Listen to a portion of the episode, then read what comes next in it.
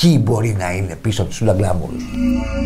Βρε αγάπες, όλες οι υπόλοιπες είναι trash. Ειλικρινά, βασικιά ή ντίβα; Αποκάλυψε ποιοι κρύβονται πίσω από το προφίλ. Αφού είσαι αδερφή, γιατί δεν το παραδέχεσαι; Είδατε τι έπαθε η Σούλα Glamorous; Και αποκάλυψε τα δύο πρόσωπα που είναι η Σούλα Glamorous. Απαιτούμε απάντηση από τους Σούλα Glamorous. Κρύβεται από πίσω κάποιος ανώμαλος. Ρε κολλητές, τον παίρνει ή τον δίνει τελικά, ξέρουμε; Αφήστε την γκλάμουρος. Αν δεν ξέρεις ποια είναι σου λαγκλάμουρου. Δεν ξέρω τι σαμπούτσο κάνεις εδώ. Φύγε, βασικά φύγε. Κατέκρινε πολύ και όχι μόνο εμένα και κάποια άλλα κορίτσια. Για ποια λέμε, γιατί δεν το έχω πιάσει. Για τη Σούλα Γκλάμουρους. Μία Σούλα Γκλάμουρους που δεν ξέρει κανένας ποιοι είναι. Η κυρία Σούλα είναι ένα προφίλ στο Instagram.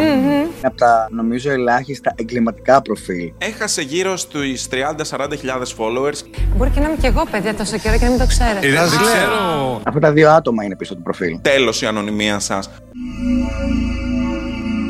Η Σούλα Γκλάμουρος ξεκίνησε ως ένας χιουμοριστικός χαρακτήρας στα social, σαν μια παροδία influencer και τελικά έγινε όντως influencer, με σχεδόν μισό εκατομμύριο ακόλουθους. Είναι ένα φαινόμενο των social media, ένα παράδειγμα αμφιλεγόμενου αλλά και σούπερ πετυχημένου προφίλ που γιγαντώθηκε από το μηδέν, μέχρι που σταδιακά το πράγμα σοβάρεψε πολύ. Η ιστορία της Σούλας Γκλάμουρους είναι μια ιστορία που αγγίζει θέματα ελευθερίας του λόγου, ιντερνετικού bullying, κουλτούρας του cancel, outing και καταλήγει στην αποκάλυψη των ονομάτων των δημιουργών της, θρηματίζοντας την ασπίδα της ανωνυμίας τους.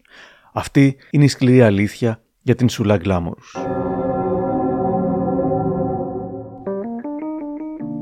Είναι τα podcast της Lifeo. Γεια χαρά, είμαι ο Άρης Δημοκίδης και σας καλωσορίζω στα Μικροπράγματα, το podcast της Lifeo που φιλοδοξεί κάθε εβδομάδα να έχει κάτι ενδιαφέρον. Αν θέλετε να μας ακούτε, ακολουθήστε μας στο Spotify ή βρείτε μας στα Μικροπράγματα της Lifeo.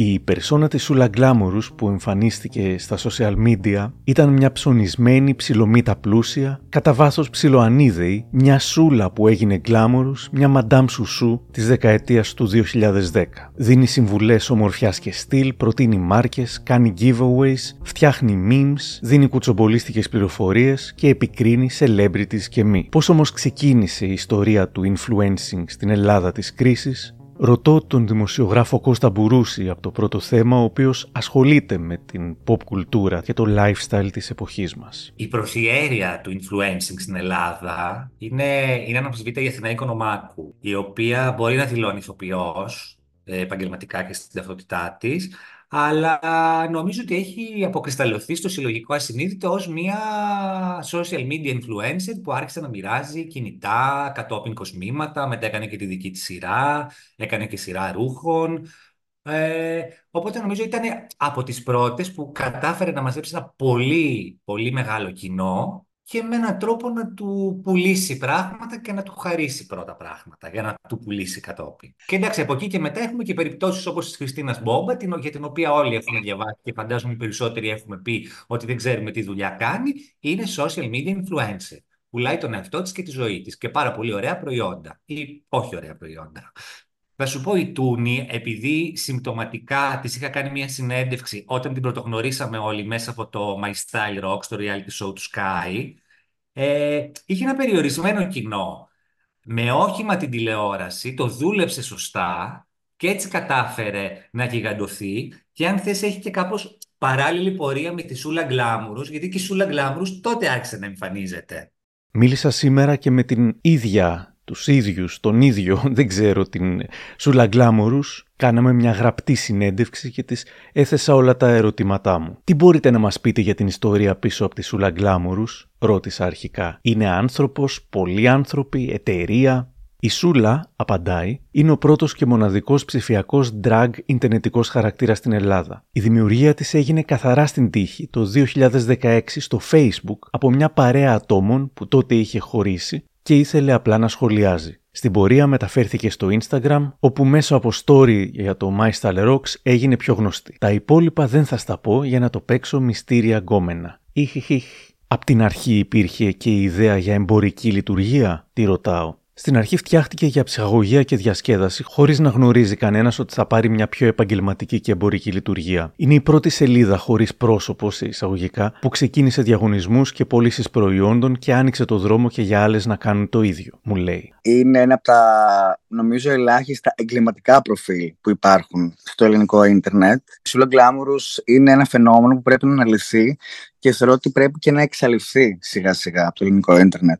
Αυτός που μιλάει είναι ο Ηλίας Γκιόνης, ακτιβιστής που κοινοποιούσε πολλές καταγγελίες στο προφίλ του Μικρός Πριγκιπάκος στο Instagram. Κάποιος θα έλεγε ότι υπάρχουν πολύ χειρότερα πράγματα στο ίντερνετ. Γιατί εσύ ε, θεωρείς ότι είναι από τα πιο κακοποιητικά ε, προφίλ που υπάρχουν; Η Σούλα Glamorous έχτισε όλη αυτή την περσόνα και άρχισε να αποκτά δύναμη όταν ξεκίνησε πρώτος κύκλος ever του My Style Rocks της εκπομπής στην τηλεόραση και ξεκίνησε ουσιαστικά να γίνεται viral γιατί σχολίαζε το παιχνίδι. Το 2017 λοιπόν στο My Style Rocks έγινε και η πρώτη τηλεοπτική αναφορά στη Σούλα Glamorous όταν μια παίκτρια επινόησε το look της εκείνης της ημέρας λέγοντας ότι θα πήγαινε σε ένα πάρτι που θα έκανε η Σούλα Glamorous. Είναι η Σούλα Glamorous, κάνει πάρτι.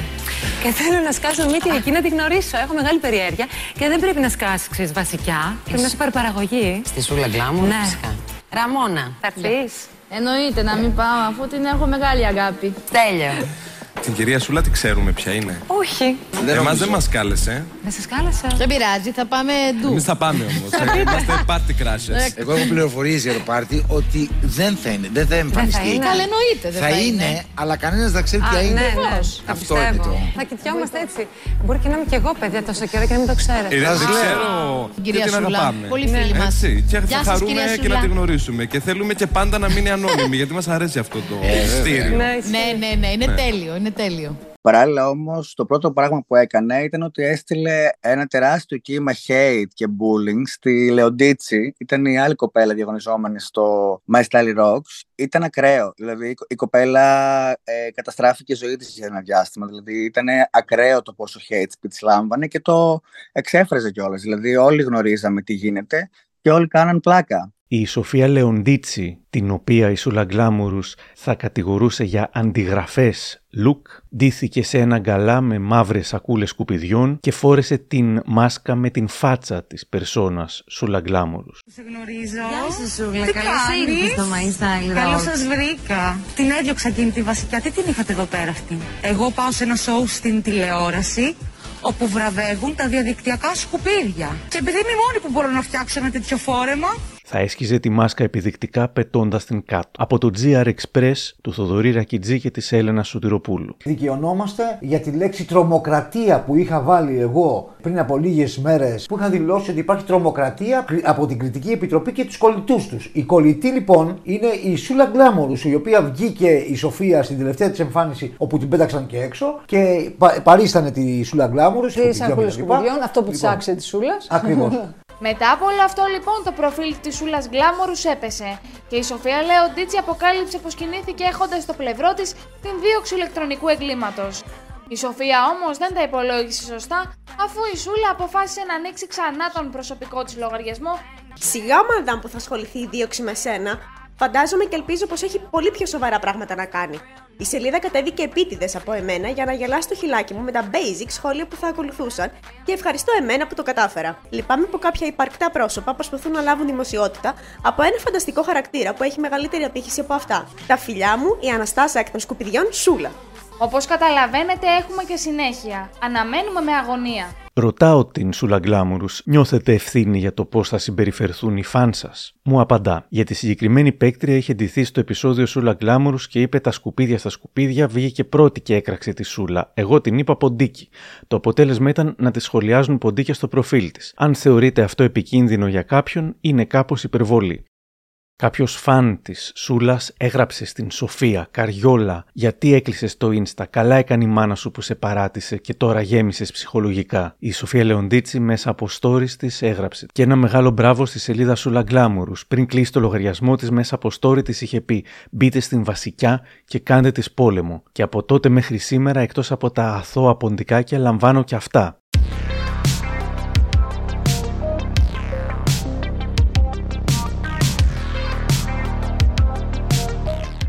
Την ίδια ώρα, ένας έφηβος από την Πάτρα παρακολουθεί και θαυμάζει τη σελίδα. Μιμείται μάλιστα το στυλ της στο Twitter.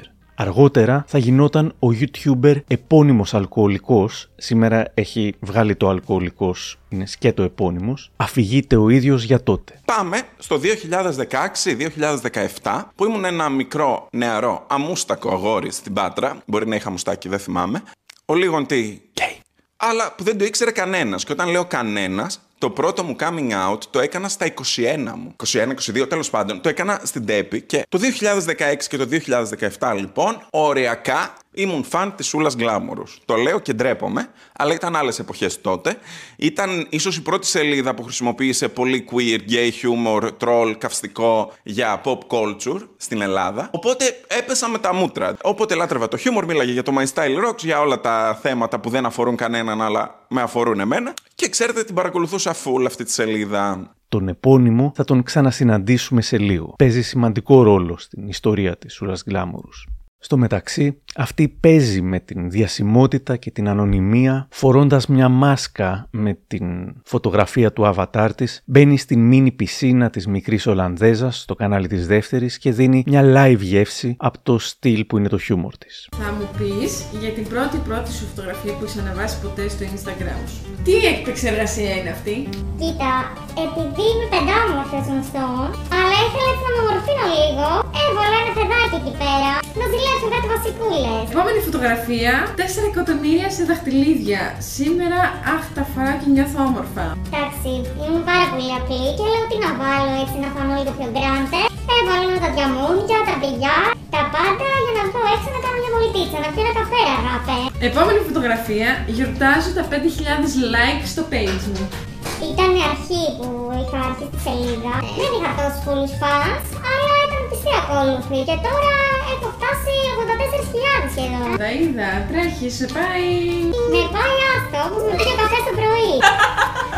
Οι φήμες για το ποια ή ποιος ή ποιοι είναι είχαν ξεκινήσει από νωρίς και ο DJ του Δρόμος FM Βασίλης Φορτούνης την είχε καλεσμένη, μάλλον είχε μια κοπέλα η οποία διάβαζε τις απαντήσεις μέσω τηλεφώνου και την είχε ρωτήσει κάνοντας μια περίεργη διατύπωση. Τι φίλο είσαι, Βρεσούλα, δηλαδή εκπροσωπείς κάποια σεξουαλικότητα συγκεκριμένη, γιατί όλοι το έχουν απορία, με- μου είπαν να στο ρωτήσω αυτό.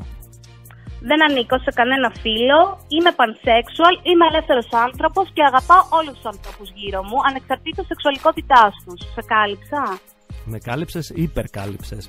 Εργάζεσαι, καταρχήν πόσο χρονών είσαι; Καταρχήν βρε μπουμπούνα, δεν ρωτάμε ποτέ μία κυρία την ηλικία της. Είπα- Και δεύτερον, Ναι, ναι. σε παρακαλώ πολύ, εγώ δεν σε έβρισα για να με ρωτήσεις αν δουλεύω. Όπως ξέρουν όλοι, είμαι πάμπλουτη. Ζη- ναι. Λοιπόν, μία παγέρα μου κοστίζει όσο 10 φορές τα ρούχα της γκόμενάς του. Ξέρεις.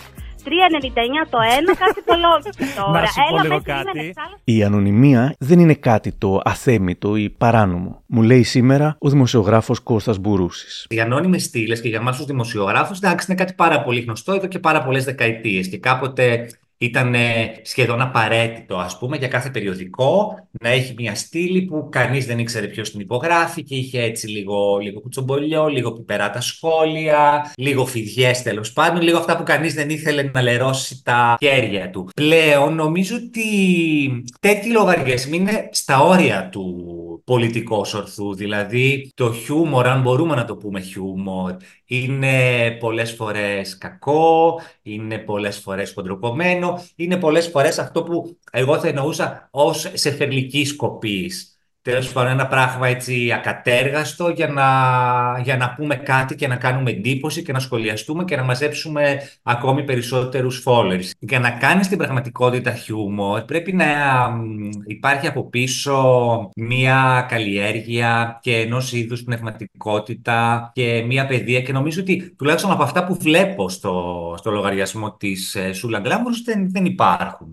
Ε, μπήκα στα stories της ας πούμε και είδα 50 stories π.χ. από το Survivor. Είχε έναν έτσι, μετά μια άλλη φωτογραφία με μία που τρέχει, μια άλλη φωτογραφία με κάποιον που κάθεται και κοιτάζει, μια άλλη φωτογραφία. Στις περισσότερες δεν έγραφε καν κάποιο σχόλιο, ας πούμε, να πεις κάτι αστείο. Ή αναρωτιόμουν να λένε κανονικά ότι πρέπει πάρα πολύ προσεκτικά να μην κουράσεις το κοινό σου, να βάλεις ένα, δύο και μετά πόσες ώρες να περάσουν μέχρι να βάλεις το επόμενο. Και αυτή τα καταπατά όλα. Κάνει ακριβώς τα αντίθετα. Δεν ακολουθεί κανένα πρωτόκολλο, δηλαδή αυτό είναι πασιφανές. Πραγματικά, εκτός αν υπάρχει κάποια κρυμμένη φόρμουλα που την κατέχει μόνο η Σούλα Γκλάμουρους.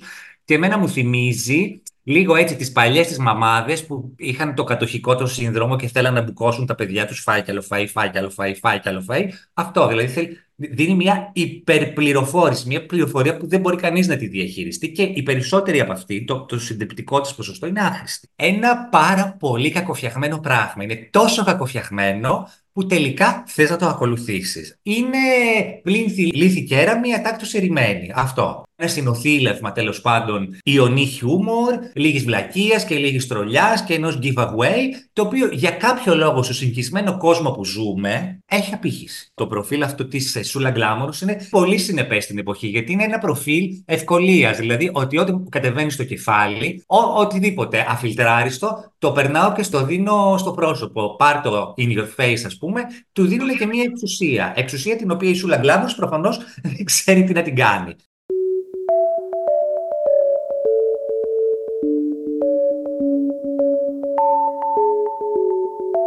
Αναγνώστες της Σούλας της έστελναν κουτσομπολιά κάθε είδους και αυτή δημοσίευε τα μήνυματά τους. Σούλα αποκλειστικό. Σε συναυλία στη Σάμο, ο Σαμπάνης βγήκε, είπε τέσσερα τραγούδια και σταμάτησε τη συναυλία γιατί ακούγεται ότι τσακώθηκε με την κοπέλα του ενώ ήταν στη σκηνή. Ακυρώθηκε για λόγους υγείας ο Γιώργος Σαμπάνης θα αντιδρούσε. Τα δημοσιεύματα ξεκινούν όλα από ένα συγκεκριμένο άτομο, το οποίο γνωρίζω ποιο είναι και εναντίον του οποίου θα κινηθώ δικαστικά.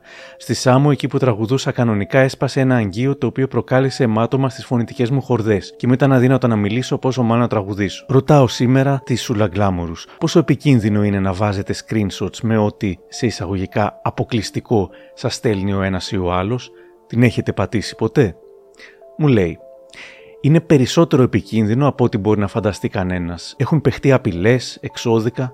Γι' αυτό πλέον ό,τι ανεβαίνει είναι σε μορφή quiz χωρίς ονόματα. Πάντως, ό,τι αποκλειστικό έχω δώσει είναι 100% αληθινό. Φυσικά και την έχω πατήσει, στην αρχή ειδικά που έστελνε ο κόσμος και έλεγε ότι του κατέβει χωρίς αποδείξεις. Πλέον υπάρχουν και τα κεντρικά που κάνουν την έρευνα πριν ανέβει κάτι επίσημα καθώς της λέω πως αυτό με τις ειδήσεις από τους αναγνώστες συχνά χρησιμοποιούνταν για πιο σκοτεινούς λόγους, ας πούμε σε παλιά blogs τύπου τροκτικό που έλεγαν αναγνώστης έγραψε και έλεγαν κάτι εναντίον της μιας εταιρείας ενός ατόμου είτε για λόγους εκβιασμού είτε εκδίκησης, τη ρωτάω τη γνώμη της δεν έχουν χρησιμοποιηθεί ποτέ για σκοτεινούς λόγους. Επίσης κάτι αρνητικό δεν έχει ανέβει, μόνο για νέες σχέσεις, κουτσομπολιά κλπ. Ακριβώς ό,τι ανεβάζει παρουσιάζει και μια εκπομπή κουτσομπολίστικου περιεχομένου. Επιπρόσθετα, σχολιάζω άτομα τα οποία εκτίθενται στην τηλεόραση ή στα social. Η δημόσια έκθεση πάει μαζί με την ελευθερία της γνώμης, άρα αυτά τα άτομα πρέπει να αναμένουν μια ανάλογη κριτική. Όταν βγάζεις τη ζωή σου δημόσια, πρέπει να είσαι ανοιχτός και σε αρνητικές κριτικές. Ο Κώστας Μπουρούσης είχε γράψει στο πρώτο θέμα «Αγνό παρθένο κουτσομπολιό της πιο χαμηλής υποστάθμης, μια ιδέα κοινωνικού ακτιβισμού από το πανέρι και από δίπλα ντουζίνες giveaways έθρεψαν τόσο τη φήμη της». Μου λέει σήμερα. Ναι, προφανώς εντάξει, κλειδαρότρυπα κανείς δεν, δεν αμφιβάλλει ότι ακόμη πουλάει, δυστυχώς. Ερεθίζει έτσι τα πιο ταπεινά ανθρώπινα ένστικτα. Οπότε, ναι, κατά καιρούς έχει βγάλει διάφορα κουτσομπολιά. Θέλω να σου πω ότι όταν είχα γράψει αυτό το. Α, πριν μου το πεις αυτό, ε, θα διαβάσω και τα πιο άσχημα, ας πούμε, που έγραφες. Έχει και πιο άσχημα από αυτά. Η επικρατούσα θεωρία θέλει πίσω από το προφίλ με την τόσο κακή και παροχημένη αισθητική που τελικά καταντά ακροθυγώς ενδιαφέρουσα να κρύβεται μια ομάδα ανθρώπων κλπ. Οπότε είχες μιλήσει και για κακή και παροχημένη αισθητική. Για, για πες τι είχε γίνει τότε; Δεν το περίμενα. Μου είχε στείλει ένα μήνυμα η Σούλα στο Instagram και με είχε ευχαριστήσει για τα πολύ κακά μου λόγια για αυτήν. Ε, νομίζω ναι, ότι είναι το πιο εύγενε πράγμα που έχει κάνει αποκτήσεως αυτού του λογαριασμού. Αυτό ήταν, ήταν απλά μια φράση. Σε ευχαριστώ πολύ για τα κακά σου λόγια. Ε, το εκτίμησα πάντως, ναι, πραγματικά. Δεν...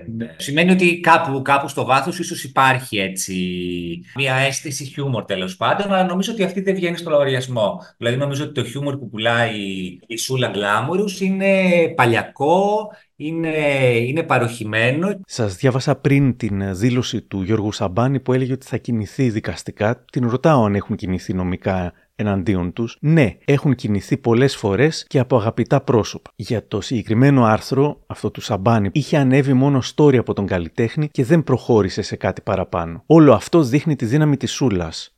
Για να ασχοληθεί καλλιτέχνης τέτοιου βεληνικούς, φαντάσου τι επιρροή ασκεί η Σούλα.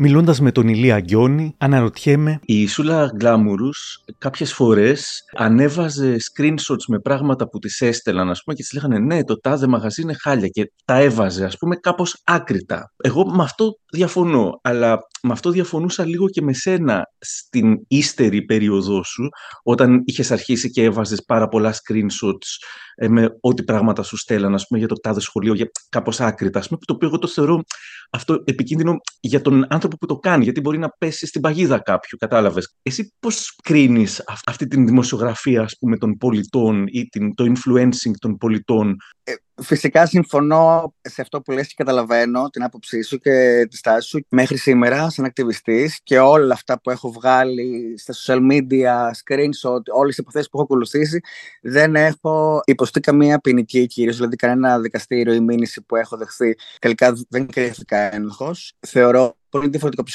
ότι εγώ κάνω έρευνα. Μπορεί αυτή η έρευνα που κάνω να μην είναι επαγγελματική, να είναι λίγο ανορθόδοξη. Δεν είμαι δημοσιογράφος, δεν είμαι επαγγελματίας. Είμαι ένας ακτιβιστής ανθρωπίνων δικαιωμάτων και το κάνω τελείως εμπειρικά. Έχω full εμπιστοσύνη στα θύματα και στον κόσμο που μου στέλνει, αλλά υπάρχει μια επικοινωνία που είναι και off the record. Δηλαδή, εγώ πριν βγάλω ακόμα και ένα screenshot, έχω κάπως διασταυρώσει την πληροφορία από κάποιες διαφορετικές πηγές. Έχω μιλήσει τηλεφωνικά με το θύμα ή με τον κόσμο που μου δίνει τις πληροφορίες. Έχω τα email, τα τηλέφωνά τους. Έχω στοιχεία. Μπορώ να βρω τον άνθρωπο που μου δίνει τις πληροφορίες. Επίσης, παίζει ρόλο για μένα πάρα πολύ γιατί βγάζεις την πληροφορία. Ε, εγώ μέχρι τώρα δεν έχω βγάλει προσωπικά δεδομένα ανθρώπων που τύπου αν έχουν σχέση ή αν είναι γκέι ή αν είναι στρε. Βγάζω ανθρώπους που έχουν ε, στάση σαν άνθρωποι. Η Σούλα Γκλάμπρους βγάζει πράγματα που δεν καν να την αφορά. Ναι, να την αφορά καν. Δηλαδή, η Σούλα το κάνει αυτό και βγάζει και λεφτά από αυτά. Εγώ δεν βγάζω λεφτά από αυτό. Δεν θεωρώ ότι θα έπρεπε το κοινό μου να με ακολουθεί ε, με κλειστά μάτια. Πρέπει και εμένα να με τσεκάρουν και πρέπει και εμένα αυτό που λες και σε ευχαριστώ πολύ είναι ότι ναι, και εγώ έχω κάνει λάθη και είμαι εδώ για συζήτηση και ακούω κάθε άποψη. Μπορεί να είναι μεν το ίδιο επικίνδυνο αν δεν γίνεται με πλήρη τεκμηρίωση, το να βάζεις δηλαδή ό,τι σου έγραψε ο ένας ή ο άλλος, όμως είναι γεγονός πως είναι διαφορετικό το αν γίνεται με σκοπό να ξεμπροστιάσει κάποιον που καταγγέλλεται ως κακοποιητής και να κάνει καλό και διαφορετικό αν γίνεται για τα likes ή για την χαρά της κουτσομπολίστικης γνώσης. Ρωτώ τον ε, Κώστα Μπουρούση για τις εικασίες πως η Σούλα Γκλάμουρος πληρώνεται για να ασχολείται με συγκεκριμένα reality, συγκεκριμένων καναλιών και εταιριών παραγωγής.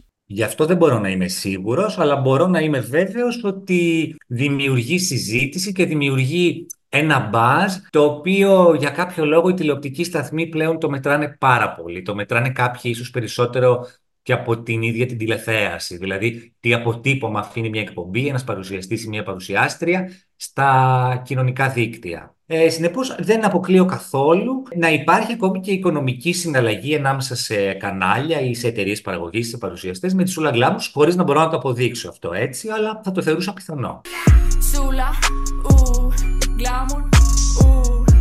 Το 2017 έγινε και τραγούδι από την Νίκη.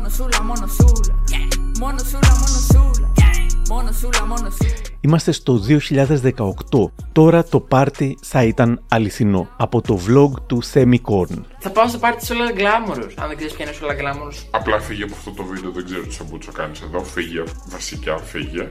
Ιού. Την ακολουθώ από τότε που ξεκίνησα το YouTube και έμαθα ποια είναι. Έχω ταυτιστεί, αγαπώ ξεκάθαρα.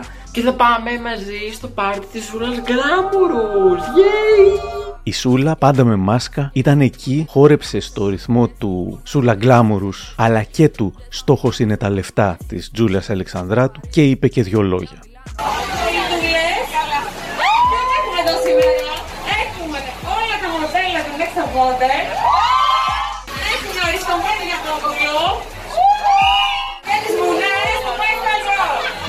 Πέρασα πάρα πάρα πολύ ωραία σε αυτό το πάρτι της Λακλάμος, χάρηκα πάρα πολύ πολύ που πήγα. Βέβαια είχε πάρα πάρα πολύ κόσμο και κάναμε σχεδόν 15 λεπτάκια να φύγουμε.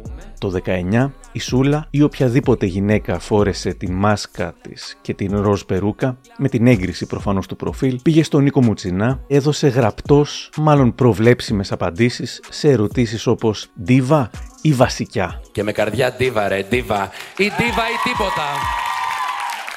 Η influencer η σωστή. Τι πρέπει να έχει, θέλω να μου πεις τρία. Βάλε το ένα, να λέγονται στην τηλεόραση, ε. Ένα style, οκ, το δέχομαι, σέβομαι, σέβομαι. Εμφάνιση, εγώ χάνω και τα ελληνικά σιγά σιγά. Το- Α, μυαλό. Άρα μας λείπουν οι influencer από την Ελλάδα.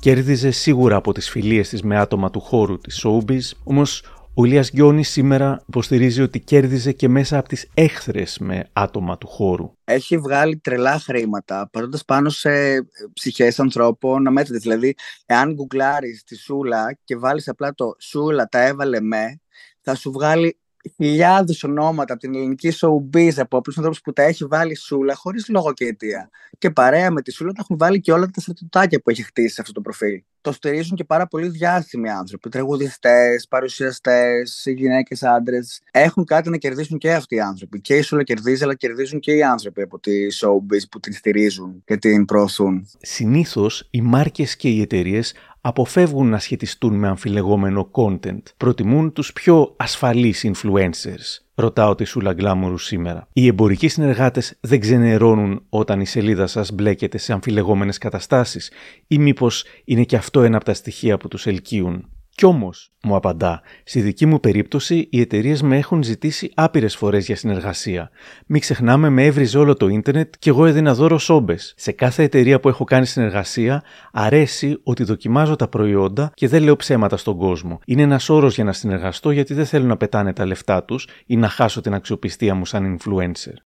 Πέρα από τα χρήματα που κερδίζετε, τι νιώθετε πως εσείς κερδίζετε από όλο αυτό; Εγώ κερδίζω την επαφή με τον κόσμο, μου απαντά. Δεν έχει επιχειρήσει κανένα πρόσωπο πίσω από το προφίλ ποτέ να γίνει διάσημο και να βγει σε κανάλια, εκπομπές κτλ. Το προφίλ είναι κάτι σαν ψυχοθεραπεία για μένα, γιατί γουστάρω τον κόσμο, να τα λέμε κάθε μέρα, να σχολιάζουμε reality, επικαιρότητα κλπ. Η δύναμή της πάντως ήταν μεγάλη. Φαινόταν πως τιμωρούσε σε εισαγωγικά όσους δεν την έπαιζαν, είτε θαβοντά τους, είτε σε κάποιες περιπτώσεις αγνοώντας τους επιδεικτικά, στερώντας τους μεγάλη προβολή που θα μπορούσε να τους είχε δώσει. Η Έλενα Σωτηροπούλου και ο Θοδωρής Δρακιντζή. Ξέρεις τι άλλο μου έχει δώσει; Με τη Σούλα Γκλάμουρους με αυτό με το μάτι, με τα μουσικά βραβεία μάτι. Α, ναι, ναι. Ε, Έκανε μια ανάρτηση και είπε ότι δεν ασχολήθηκε καθόλου γιατί όποιος δεν ε, τιμάει τη σούλα και όποιος ουσιαστικά δεν την προμοτάρει και αυτή θα κάνει το αντίστοιχο. Και είπε ότι δεν παίζω τίποτα, δεν τα στηρίζω γιατί δεν με στηρίζουν. ολόκληρο μάτ. Και έχετε τώρα μία κοπελίτσα, κοπελίτσα. Και λέει: Εγώ τώρα σας βάζω off. Σας αρέσει εκεί. Μία σούλα γκλάμουρους που δεν ξέρει κανένας ποιοι είναι. Ξέρουν ποιοι είναι, τέλος πάντων. Λοιπόν, Για την ανωνυμία και τη δύναμη που της έδινε αυτή να ανεβοκατεβάζει προϊόντα και άτομα, μου λέει σήμερα ο Ηλίας Γιώνης. κρύβοντας την αληθινή στο φωτό, γιατί εκεί δεν έχεις νομικές κυρώσεις, δεν θα σε βρουν εύκολα ή έτσι πιστεύεις. Αλλά θα εκτιμούσα πάρα πολύ αν η Σούλα Γκλάμουρς έκανε αυτό που έκανε και είχε την ταυτότητά της την αληθινή. Και η Σούλα με ένα story μπορεί να ανεβάσει ή να κατεβάσει κάποιες επιχειρήσεις, να κλείσει επιχειρήσεις. Δηλαδή, μπορεί να βγάλει ένα προϊόν ότι είναι άχρηστο και μετά πάνε στην εταιρεία και κάνουν full hate speech οι ακόλουθοί της ότι το προϊόν είναι άχρηστο, κάνουν κακές κριτικές. Δηλαδή, παρακινεί το πλήθος. Θα μου έγραφε ένας φίλος μου στο Facebook πριν από κάποιο καιρό. Και ακόμα και χθες ανέβαζε story που δυσφημούσε κατάστημα και υπαλλήλους, σε βαθμό που είχαν θέματα άτομα εκεί. Έλεγε: Σήμερα λοιπόν πήγα στο Γκαλερί Ντεποτέ στον Άγιο Δημήτριο και αγόρασε ένα άρωμα γνωστής εταιρείας που έκανε πρόμο μια πολύ γλυκιά κοπέλα έξω. Μας είπε με την αγορά του κάνουν δώρο έναν εσεσέρο όταν ρωτήσαμε στο ταμείο. Μας είπαν δεν ισχύει. Και ένας άντρας εκεί μέσα του είπε επίσης δεν δίνουν δώρο τίποτα και του έδωσε μια ομπρέλα.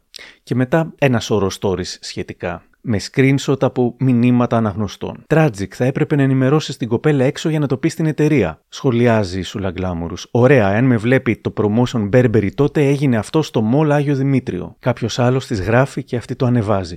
Εγώ ξέρω από φίλη μου που δούλευε εκεί ότι όντως στέλνουν δώρα εταιρείες, αλλά αντί να τα δίνουν στους πελάτες, τα κρατάνε οι κοπέλες μέσα που δουλεύουν και τα μοιράζονται, σχολιάζει η Σούλα Γκλάμουρου. Σοβαρές γύφτησε οι πολίτριε στο Γκαλερί Ντεμποτέ Άγιος Δημήτριος Μολ. Χάχαχα, να αφήσω κανένα κέρμα για καφέ την άλλη φορά που δεν θα ξαναπάω. Μου είχε γράψει στο facebook αυτός ο ιντερνετικός μου φίλος. Να, είδατε, επικαλούμε και εγώ τώρα πράγματα που μου έχουν γράψει. Η εταιρεία και αυτόν και την πολίτρια έξω και την υπεύθυνη τους ζητάνε το λόγο τρεις μέρες, απειλώντας τους γιατί κλέβουν. Προφανώς και δεν ισχύει κάτι. Όλοι είπαν ότι π.χ. στα 50 ml δεν έχει δώρο. Αυτός ζήταγε το δώρο. Δεν του το δώσανε καθώς πήρε τη μικρή συσκευασία. Και μετά βγήκε σε λίγο έξαλλος, σαν σούλα, να κράξει ανώνυμα. Η Σούλα Γκλάμουρους στην τωρινή μας επικοινωνία μου λέει πως ισχύουν όσα είχε γράψει στα stories.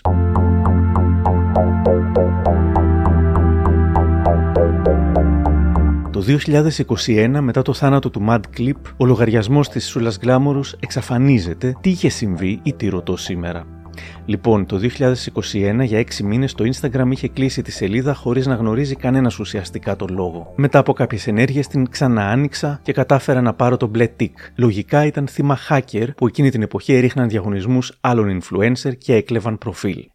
Για το ποια ήταν η Σούλα Γκλάμουρος ακούγονταν διάφορα. Κάποιος υποστήριξε ότι ήταν η επιχειρηματίας και παίκτρια reality Αλεξάνδρα Παναγιώταρου έβαλε πλάι-πλάι δύο stories που είχαν ανέβει περίπου την ίδια ώρα και τα δύο στο ίδιο μέρος, ένα solarium, η Αλεξάνδρα στο ίδιο μέρος, στο ίδιο μηχάνημα σχεδόν την ίδια ώρα. Και εκείνη το διαφήμιζε προφανώς και έκανε και το δωρεάν solarium της. Μπορεί να είχαν πάει και μαζί, πρέπει να είναι φίλες. Όπως ήταν κάποτε, δεν ξέρουμε πια, με την Ιωάννα Τούνη. Και όπως πουλάνε οι κόντρες της τηλεόρασης έτσι θα πουλούσαν και οι κόντρες των γνωστών του Instagram. Η Σούλα Γκλάμουρους στήριζε την Τούνη, στήριζε κάποια άλλα μεγάλες influencers, ξαφνικά σταμάτησαν. Δεν ξέρουμε τι ακριβώς γίνεται μεταξύ τους, τι πόλεμος, γιατί όλος αυτός είναι ένας πόλεμος μεταξύ των influencers. Όμως η περίπτωση του επώνυμου του YouTuber Δημήτρη ή Πόρφ θα ήταν τελείως διαφορετική και η αποκαθήλωση της Σούλας Γκλάμουρους βρισκόταν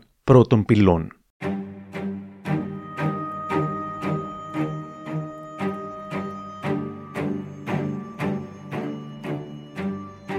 Ήταν τον Δεκέμβριο του 2023 όταν ο επώνυμος θα εξιστορούσε αυτά που βίωσε. Πολλοί είπαν γιατί τώρα, όμως ήδη τρία χρόνια νωρίτερα ένα χρόνο μετά από το συμβάν, είχε πει σε stories του στο Insta τι είχε πάνω κάτω συμβεί. Μιλώντας για outing, δηλαδή με το ζόρι αποκάλυψη της ε, σεξουαλικότητάς του. Κάποιος από εσάς ε, μου έστειλε πριν από κάποιες μέρες ότι είναι θύμα cyberbullying και αισθανόμουν λίγο άσχημα με τον εαυτό μου γιατί έχω βιώσει κάτι τέτοιο και δεν είχα τόσο μήνε στο στένος να το συζητήσω, να πω κάτι γι' αυτό, να βάλω τα πράγματα στη θέση τους, επειδή φοβόμουν ίσως μια επιπλέον απάντηση, μια επίθεση που θα μου έκανε συγκεκριμένη σελίδα. Και επειδή η ανωνυμία στο ίντερνετ είναι το μεγαλύτερο πρόβλημα που έχουμε να αντιμετωπίσουμε όλοι μας, παρακάτω είναι τα ονόματα των δύο ατόμων που έχουν τη σελίδα, είναι ο Λεωνίδας και η Αλίκη. Πραγματικά η συγκεκριμένη σελίδα παρουσιάζεται σαν αντιρατσιστική, ακομπλεξάριστη, πολύ cool σελίδα. Κάτι που δεν είναι προφανώς. Ε, με τα συγκεκριμένα άτομα, με τον Λεωνίδα δεν έχω γνωριστεί ποτέ στη ζωή μου, άρα δεν κατάλαβα ποτέ γιατί αυτή η επίθεση προς εμένα. Και όπως σας είπα, για κάποιον ε, γνωστό Έλληνα αποκλείεται να το έλεγαν ποτέ και αποκλείεται να μιλάγαν έτσι ποτέ δημόσια, είτε και ιδιωτικά σε άλλους, γιατί θα ήταν μηνύσιμο. Άρα είμαι σήμερα εδώ να σας πω ότι να μην φοβάστε τους online bullies, γιατί είναι απλά άτομα πίσω από ένα πληκτρολόγιο που από τα κόμπλεξ τους λένε πράγματα που δεν έχουν το θράσος να το πούν μπροστά σας, επώνυμα. Λεωνίδα και Αλίκη, δεν σας φοβάμαι προφανώς και ξέρω ποιοι είστε, αλλά και με την ανωνυμία της Σούλα πάλι δεν σας φοβόμουν να είστε καλά. Όταν είχε συμβεί αυτό το 2000, όπως θα έλεγε ο ίδιος αργότερα, διάσημοι τον έπαιρναν ζητώντας του να σβήσει όσα είχε πει για τη Σούλα. Προφανώς και αυτοί οι διάσημοι άνθρωποι εξυπηρετούνταν από τη σελίδα. Έπαιρναν καθημερινή προβολή από τη σελίδα Σούλα Γκλάμουρους. Τους εκθίαζε η σελίδα Σούλα Γκλάμουρους, άρα είχαν και προσωπικό συμφέρον Και γι' αυτό θέλησα να με πάρουν και τηλέφωνο και σε μια ήδη φορτισμένη ημέρα, εβδομάδα μου, που είχα δύο τρελούς να με απειλούν ότι θα μου κάνουν μηνύσεις και θα με καταστρέψουν. Παράλληλα, όσους τους ακολουθούν, τους μισούς να με μισούν. Παράλληλα, να δέχομαι τηλεφωνήματα από διασύμους και να φτύρομαι ακόμα πιο πολύ ψυχολογικά. Και αντί να είναι με το μέρος μου, που μου έγινε ένα outing, ή να είναι ουδέτεροι Τώρα, διάσημοι άνθρωποι με καριέρες, με πράγματα κτλ. να κάθονται και να ασχολούνται και να παίρνουν την πλευρά της σούλας. Σε εκείνα τα stories του 2000 έδωσε ένα τέλος στην ανωνυμία της Σούλας Γκλάμορους. Πίσω από αυτή τη σελίδα κρύβονται αυτά τα δύο άτομα. Τέλος η ανωνυμία σας. Ό,τι θα λέτε από εδώ και πέρα θα είναι με τα ονόματά σας. Ή θα μπορεί κάποιος να ψάξει αυτά τα ονόματα και να σας βρει. Γιατί με μια ανωνυμία λέμε πολλά πράγματα. Πολύ πιο εύκολα από ότι με το όνομά μας, έτσι. Η παίκτρια του GNTM Ασημίνα Χαρίτου που ένιωθε αδικημένη από τη Σούλα Γκλάμουρους κοινοποίησε και αυτή τα ονόματα που είχαν αποκαλυφθεί. Σχόλιο κάτω από αυτό το βίντεο. Να βγει η Ασημίνα υπεύθυνα να αποκαλύψει και ποιος είναι ο Αρκάς. Όποιος θέλει να μάθει, ας πάει να ακούσει το δικό μου podcast που λέγεται Η σκληρή αλήθεια για τον Αρκά. Αποκαλύπτω το όνομα τεπώνυμό του. Τα stories του Ηλία Γκιόνι με τα ονόματα των διαχειριστών έγιναν είδηση που είναι ακόμα αναρτημένη σε πολλές μεγάλες ιστοσελίδες όπως το NGR αλλά και εφημερίδες όπως ο Ελεύθερος Τύπος. Μου λέει σήμερα. Πια είμαι βέβαιος. Δηλαδή, αυτά που είχα βγάλει, έχοντας πια τη γνώση και έχουν, περα... έχουν περάσει κάποια χρόνια που του παρακολουθώ του Ιωγκλάμου και πώς κινείται, αυτά τα δύο άτομα είναι πίσω του προφίλ. Ή τουλάχιστον αυτά τα δύο άτομα, ο Λεωνίδας Τρίσκος και η Άλλη Σάγερς, είναι τα δύο άτομα που το δημιούργησαν. Τώρα, εάν, γιατί πολλά ακούγονται ότι πουλήθηκε σε κάποιους άλλους αυτά, αν και δεν το πολύ νομίζω, αλλά αυτοί οι δύο άνθρωποι είναι. Και έχοντας γνωρίσει και τον Λεωνίδα Θρίσκο το 19 στη Μύκονο, δουλεύοντας σε ένα beach bar, ε, είμαι πια βέβαιος ότι αυτοί οι δύο άνθρωποι είναι πίσω του προφίλ. Ε, εγώ έχω ακούσει ότι ο Λεωνίδας είναι ε, πολύ συμπαθητικός στην, ε, στην για προσωπική επαφή. Εγώ αυτό που γνώρισα το 19 στη Μύκονο και λυπάμαι αν θα ακουστεί κάπως. Ε, ο Λεωνίδας δυστυχώς ευτυχώς έχει ένα ε, φοβερό toxicity. Δηλαδή, ήταν σαν να, τώρα που το σκέφτομαι, ήταν σαν να έβλεπα τους Λογκλάμουρου. Αυτό το toxicity που έβγαζε, τα κουτσομπολιά που μας έλεγε για διάσημους που υπήρχαν στο νησί, τη κοινότητας σε προσωπικά πράγματα, τσακωμοί και δράματα. Η άλλη Σάγερ είναι από Θεσσαλονίκη. Μία χορεύτρια που δεν κατάφερε να μπει στον κόσμο της showbiz ε, μέσα από το χορό. Ήταν στη Θεσσαλονίκη, είχε σπουδάσει marketing και fashion design. Πήγε στην Αθήνα και ήταν κολλητή με την Τούνη. Η Τούνη και η Σούλα Γκλάμουρου βγήκαν την ίδια περίοδο. Η μία έβγαλε την άλλη. Αυτό είναι. Αλλά το να λες και εσύ τόσα προσωπικά τους ε, στοιχεία, τι, σε τι εξυπηρετεί; Για μένα, σκοπός του να βγάλω τα ονόματα είναι ότι πρέπει να γνωρίζουμε ποιοι είναι αυτοί οι άνθρωποι πίσω από αυτό το προφίλ. Γιατί εάν κάποιος θέλει να κινηθεί νομικά ή οτιδήποτε, μπορεί να χρησιμοποιήσει αυτές τις πληροφορίες για να κάνει με τον δικηγόρο του μια πιο σωστή μήνυση εναντίον των ανθρώπων που έχουν το προφίλ. Βγαίνουν μόνο ε, μαζί με τους Λογκλάμουρου ε, παρέα. Δεν υπάρχει κάτι για αυτό στο διαδίκτυο. Είναι όλα κάπως. Δεν υπάρχουν. Εντάξει, μπορεί όμως να τα έκαναν και και private γιατί πολλοί άνθρωποι να πήγαν να τους βρίζουν και να... Εγώ σε ό,τι έγραψα για τη Σούλα ή για οποιονδήποτε έβγαλα κάτι δεν παρακίνησα το μίσος. Το δικό μου τουλάχιστον κοινό όλα αυτά τα χρόνια που με ακολουθεί σε πλατφόρμες ε, δεν είναι ένα κοινό που θα πάει να κατασπαράξει ακόμα και τον βιαστή. Και όσον αφορά τη Σούλα Γκλάμουρου, ε, εγώ δεν είπα πηγαίνετε να την κάψετε. Εγώ είπα ότι απλά να ξέρετε, ε, επειδή πολλοί έχουν την απορία, η Σούλα Γκλάμουρου είναι αυτά τα άτομα. Η Σούλα, από την άλλη, από την αντίπερα όχθη, είναι ότι οποιοδήποτε story ανεβάζει με πληροφορίες ανθρώπων είναι ξεκάθαρα ε, βέλος, ότι πηγαίνετε και κάψετε το σπίτι. Το influence που κάνω ζητάει δικαιοσύνη και όχι εκδίκηση. Η Ζούλα ζητάει εκδίκηση χωρίς αιτία. Αυτό είναι. Στα stories που είχε κάνει τότε, κάποιος είχε σχολιάσει. Υποτίθεται αυτή ανέδειξε τον Κοψιάλη και ο Κοψιάλης στη Σούπερ Κική. Όλα τα καθάρματα δουλεύουν μαζί.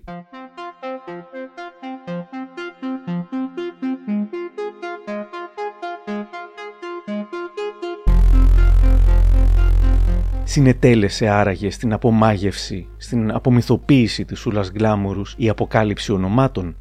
Χάλασε το όποιο μυστήριο. Κάποιοι χάρηκαν καθώς θεώρησαν ότι ικανοποιήθηκε η περιέργειά τους, άλλοι όχι. Εμείς θα θέλαμε να μην είναι αυτά. Να μείνει χωρίς πρόσωπο. Να ε, μείνουμε ρε παιδί μου έτσι με το ερωτηματικό. Ποιοι μπορεί να είναι πίσω από τους Σούλα Γκλάμουρους. Θέλω να μείνει αυτό έτσι. Ρωτάω σήμερα τη Σούλα Γκλάμορου. Έχουν αναφερθεί πολλές φορές ονόματα σχετικά με το ποια είστε. Σας άγχωσε ποτέ αυτό, πώς αισθάνεστε με την ανωνυμία; Μου απαντά. Η ανωνυμία είναι η φιλοσοφία της Σούλας. Είναι ψηφιακός χαρακτήρας. Αυτή είναι η φίρμα, όχι τα πρόσωπα από πίσω της. Όποιος το ψάχνει, χάνει τη μαγεία.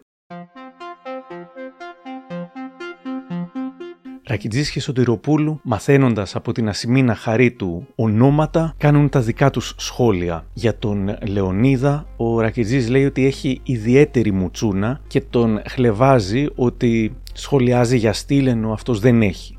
Αυτό το βρίσκω φάουλ, μια χαρά μουτσούνα έχει ο άνθρωπος και αν δεν μας αρέσει το κράξιμο για την εξωτερική εμφάνιση, ας μην το κάνουμε ούτε εμείς. Και ένα αγόρι ε, το οποίο δεν ξέρω τι δουλειά κάνει ακριβώς, δεν θυμάμαι.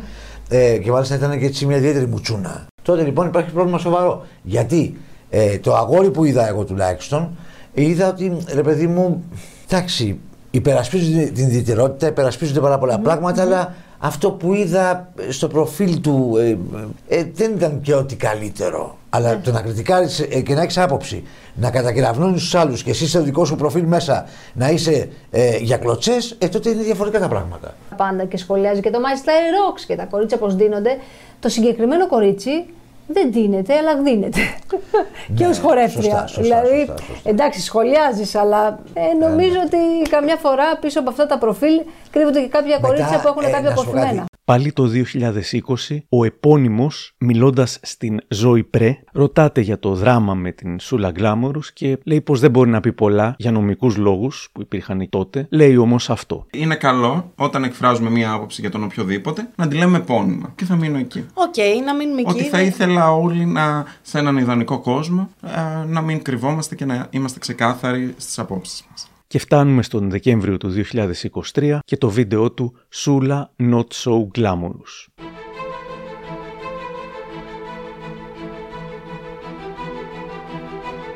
Μια μέρα λοιπόν το 2018 ανεβάζει ξαφνικά η Σούλα, ενώ ήξερε μόνο η Ντέπη για μένα, ότι οικογένεια, ούτε κανένα στην Πάτρα. Τότε ήταν πολύ πιο ομοφοβική η Πάτρα, αν δεν είναι πλέον. Ερωτήθηκε γνώμη για τον επώνυμο αλκοολικό αγάπε. Και απαντάει η Σούλα δημόσια, ρε κολλητές τον παίρνει ή τον δίνει τελικά, ξέρουμε. Θα μου πεις, είναι αυτό outing? Είναι αυτό outing. Και είναι outing με έναν πολύ άσχημο και χυδαίο τρόπο. Που εάν ήμουν συμφιλιωμένος με αυτή την πληροφορία, οκ, ένα κυματάκι στη θάλασσα θα ήταν. Εκείνη την περίοδο για μένα δεν ήταν απλά ένα κυματάκι στη θάλασσα. Ήταν πολύ βαρύ, πολύ σοβαρό. Ένιωσα φοβισμένος, γιατί μια σελίδα με 100.000 followers ανακοινώνει δημόσια τη σεξουαλικότητά μου για την οποία εγώ δεν ήμουν ακόμα συμφιλιωμένος. Γιατί ζούσα σε μια πόλη την οποία θεωρούσα κλειστόμυαλη με αυτά που είχα βιώσει από το γυμνάσιο, από όλες τις συμπεριφορές, από όλη την ε, φρασεολογία για τη σεξουαλικότητά μου. Ο ίδιος λέει ότι παρακαλούσε να κατέβει το story ξανά και ξανά εκείνο το βράδυ. Μίλαγα ευγενικότατα σε έναν άνθρωπο που είχε γράψει αν τον δίνω ή αν τον παίρνω. Ούτε καν αν ξέρετε ρε παιδιά είναι γκέι ο επώνυμος. Δεν υπόθηκε αυτό. Υπόθηκε κάτι πιο χιδαίο, κάτι πιο πρόστιχο και πολύ πολύ πιο σεξουαλικοποιημένο, θα πω εγώ. Τέλος πάντων, μετά πολλά, μου απαντάει εκείνο το βράδυ η Σούλα και μου γράφει δεν γράψαμε κάτι κακό, δεν κατεβάζουμε το story. Αφού είσαι αδερφή, γιατί δεν το παραδέχεσαι; Α,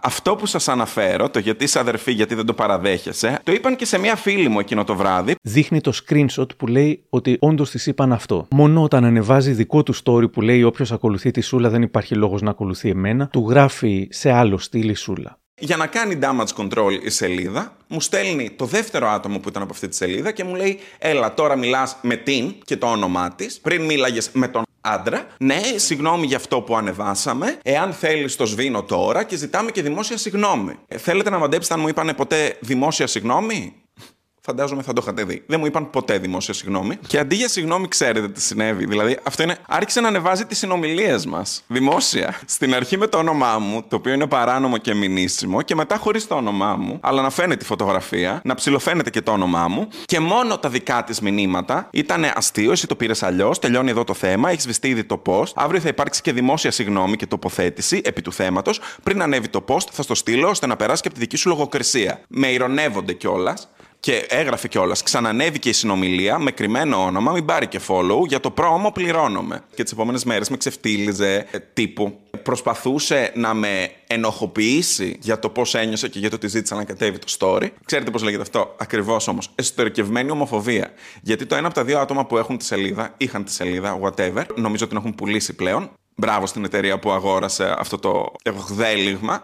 Ναι, Και είναι εσωτερικευμένη ομοφοβία γιατί το ένα από αυτά τα δύο άτομα που είχαν τη σελίδα, ο άντρας, είναι γκέι. Ξέρει από πρώτο χέρι πώς είναι να μεγαλώνεις σε μια πόλη εκτός Αθήνας, να είσαι γκέι, να δέχεσαι bullying, να σε κοροϊδεύουν, να, να, να, να, να. 11 μήνες μετά το καταγγελόμενο outing, λέει, έχοντας κάνει δουλειά με τον εαυτό του, ψυχοθεραπεία, έκανε τα story που είπαμε νωρίτερα και αποκάλυψε τα ονόματά τους.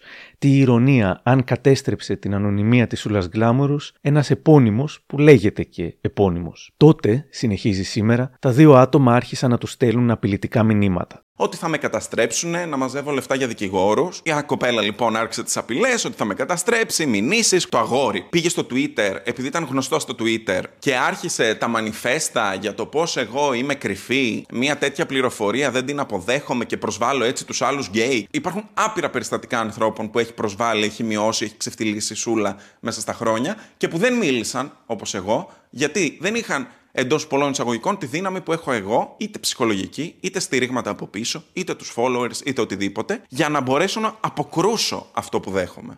Μια εβδομάδα μετά λέει ότι του ήρθε εξώδικο και το άγχος του έφτασε στο ταβάνι. Θα τον κυνηγούσαν δικαστικά, απαιτούσαν να ανακαλέσει, τον έλεγαν ψεύτη και του πρότειναν εξοδικαστικό συμβιβασμό, δηλαδή λεφτά. Έντρομος πήγε σε δικηγόρο και εξήγησε σε έναν 60χρονο κύριο τι είναι το outing, τι είναι σουλαγκλάμουρου, ίσως και τι είναι το Instagram.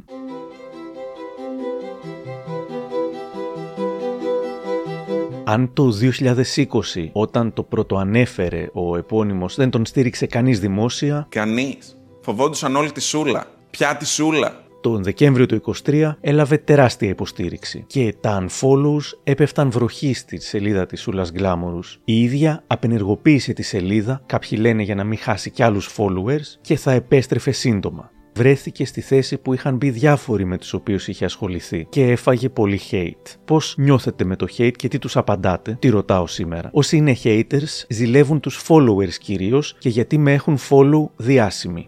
Εκεί έχω καταλήξει, μου λέει. Δεν απαντάω ποτέ σε hate comments, μιας και αν είσαι στη δημοσιότητα, ακόμα και στην Ιντερνετική, θα τα έχεις αυτά. Η μόνη φορά που απάντησα μετά από χρόνια σε hate ήταν φέτος, αλλά για να υποστηρίξω τη θέση μου.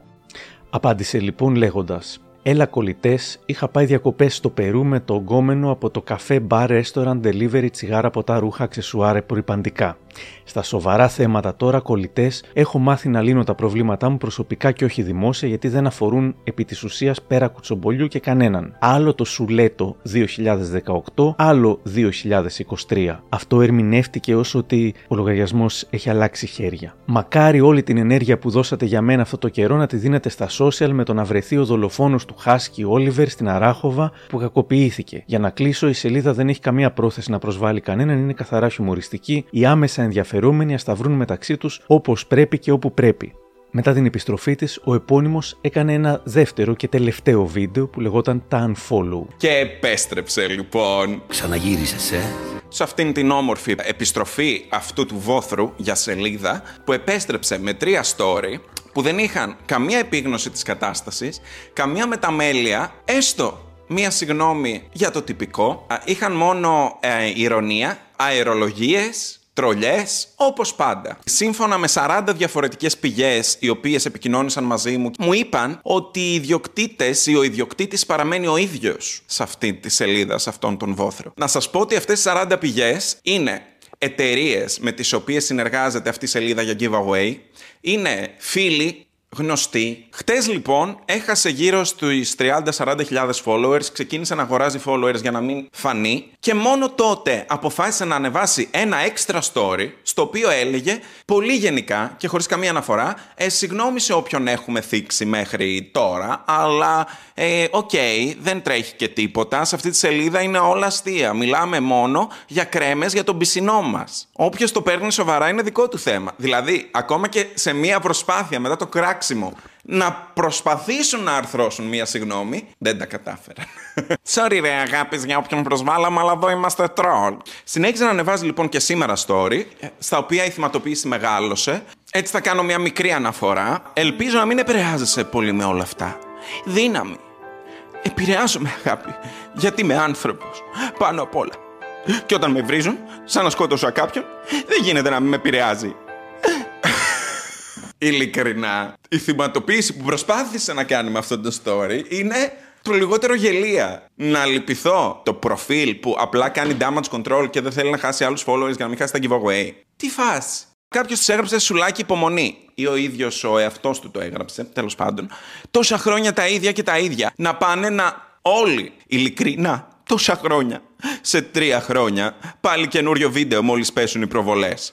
Οι δικές μου εννοεί. Έλα τέλος, πάμε παρακάτω, μην ξαναστείλετε για αυτό το θέμα.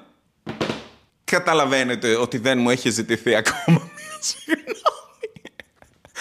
Ρωτάω την Σουλα Γκλάμορους, εκείνη την ατάκα που τον είχε ενοχλήσει τόσο από τότε. Την έχετε μετανιώσει, γιατί δεν την κατεβάζατε αμέσως όταν το ζήτησε; Ήταν προσωπικό το θέμα; Ναι, το μετάνιωσα. Δεν ήξερα ότι θα ενοχληθεί τόσο μετά από τόσα χρόνια κιόλας. Κάπου εδώ να πω ότι έχει υποθεί ένα σοβαρό ψέμα, among the others. Είπε ότι δεν κατέβηκε ποτέ το story, ενώ το story κατέβηκε σε περίπου μία ώρα. Ε, ε, fact check, δεν νομίζω ότι είπε ότι δεν κατέβηκε ποτέ το story, αλλά ότι χρειάστηκε να το πει πολλές φορές. Νομίζω.